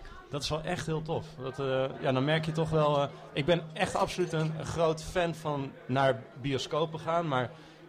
Dat is toch ook wel iets hoor. Dat, dat hele Vimeo korte films bekijken, bewaren, thuis op de bank nog een keer kijken. Ja. Echt te gek. Ja. Cool. Dus hey, wisten jullie al dat ze alle twee naar Sitges gaan? Oh, die zijn allebei geselecteerd Ja. natuurlijk. Ja, dat ook nog. Tof. Heel groot Tof. eh, en belangrijk festival Ja. film in, eh, bij Barcelona. Allebei. Gaan jullie ook bij elkaar? Oh, jij zit in een short competitie, jij in een andere eh, film. Of is het... Wij zitten in de Midnight Extreme eh, sessie. Wauw. Ja. Goeie titel, de Midnight Extreme. Nou, vertel ons hoe het ging. En ehm, zullen we afsluiten, Tim? Yes. Eh, dankjewel voor eh, jullie aandeel. Jullie hebben jullie voor allebei de keren. En eh, Maarten, dankjewel dat je er vandaag bij was. Eh, heel veel succes ook met de Minimal Massacre en natuurlijk in Sitges.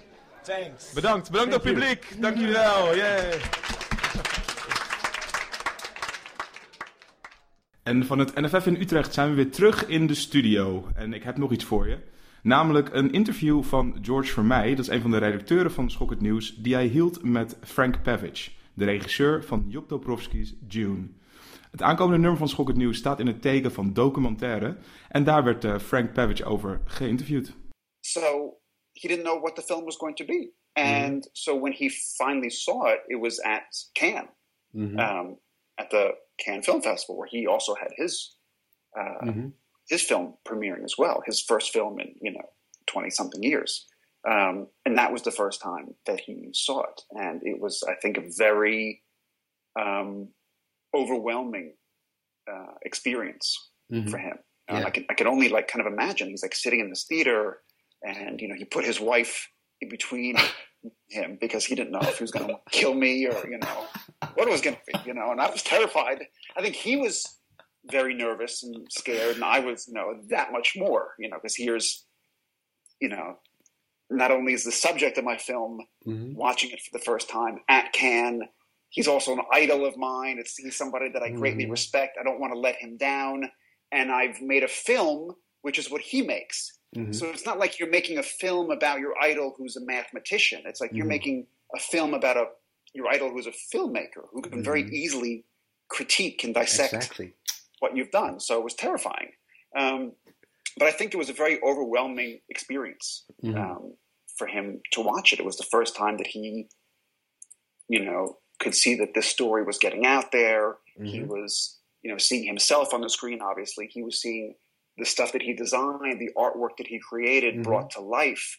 He was uh, hearing from people and seeing people on screen that he has not seen in 30 or 40 Mhm. years, depending on the person.